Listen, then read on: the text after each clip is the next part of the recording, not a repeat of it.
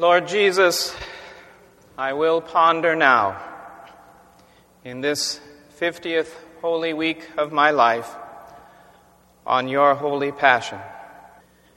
And my soul, like yours, is troubled. Of all that you've taught me, by word or experience, nothing has shaped me more than the story of your passion. It has brought me this far, and it shows me what lies ahead. Upon your cross extended, I see my life suspended. Mine the transgression, but yours the deadly pain. Where you were laid, my bed must be made. Nowhere are you more clearly Emmanuel than here, in your passion, upon your cross, a well of life beneath in which we may see the face of heaven above, and the only mirror wherein all things appear in their proper colors, that is, sprinkled in your most precious blood. But your cross is the climax, it is not the beginning of this story, and pondering is like savoring. It cannot be done quickly. I regret, no, I grieve that I have forgotten how to really hear this story.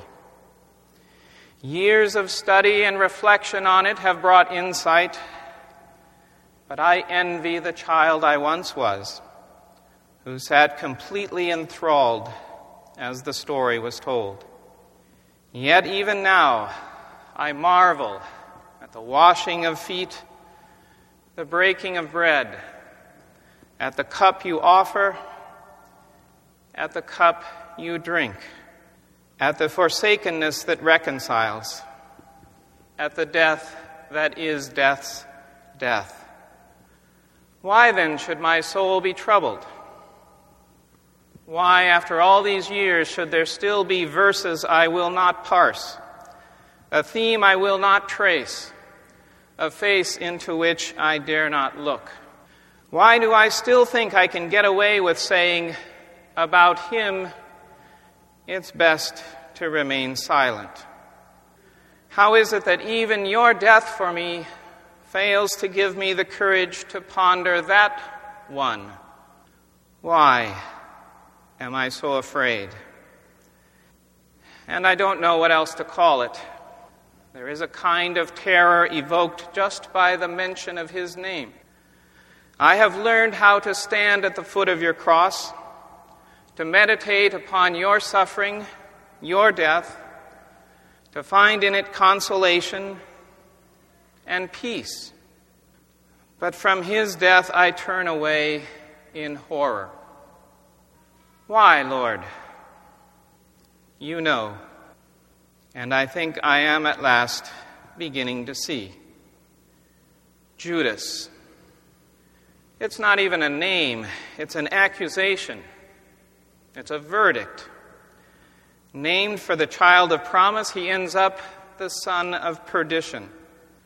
But not even all the abuse heaped upon his name in the centuries from then until now can come close to what you said about him. It would have been better for him if he had not been born. I cannot, I do not want to understand those words, but it troubles my soul that you said them. And if you could speak that way about him, could you? Would you ever speak that way about me? Don't make me look at him, Lord. It would be better not to know.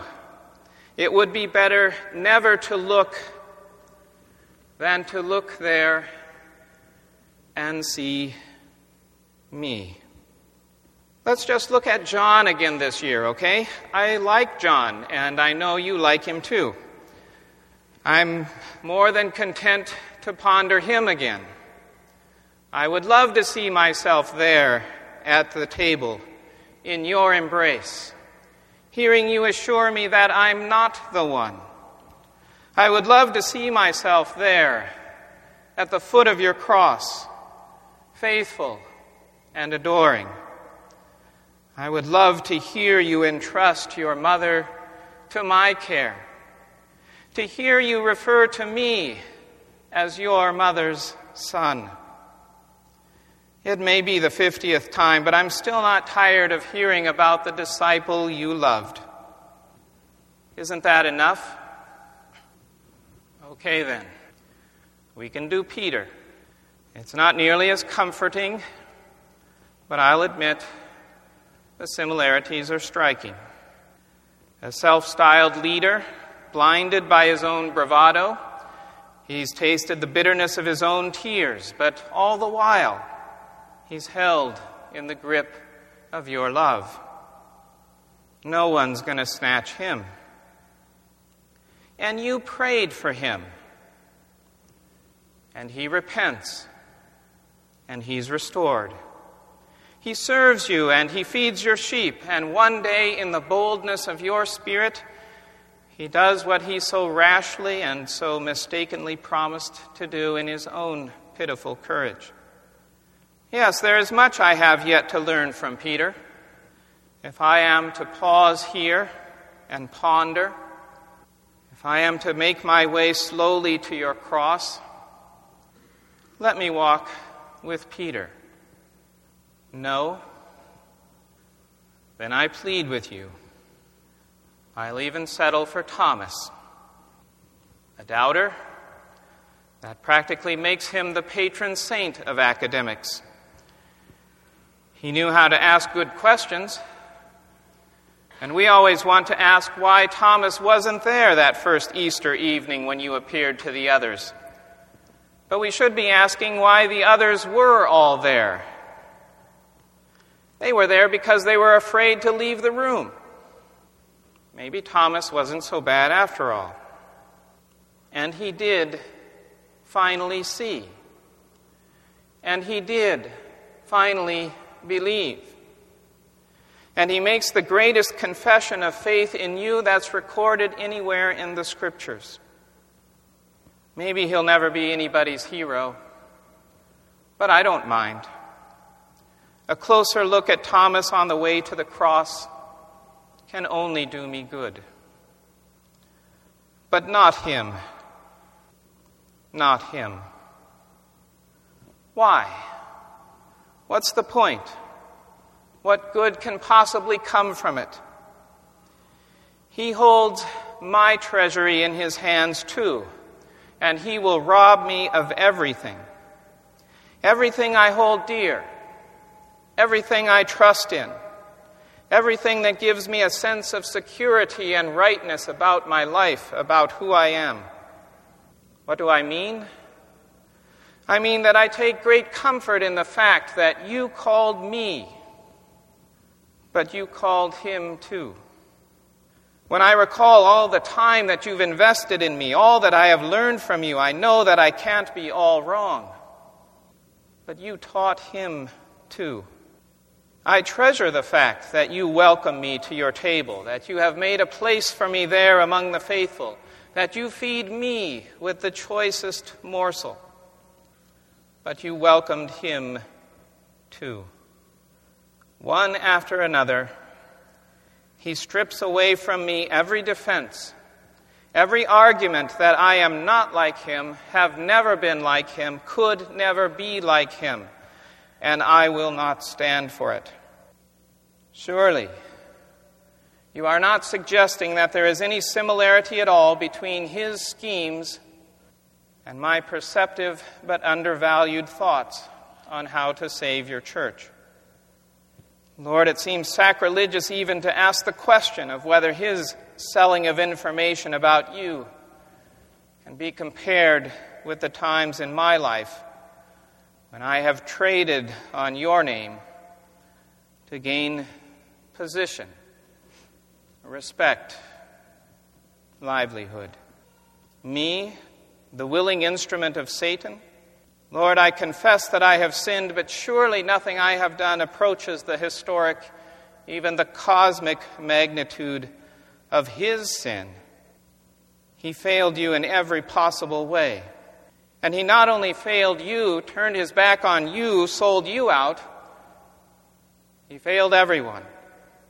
You and His friends, His people, the whole people of God.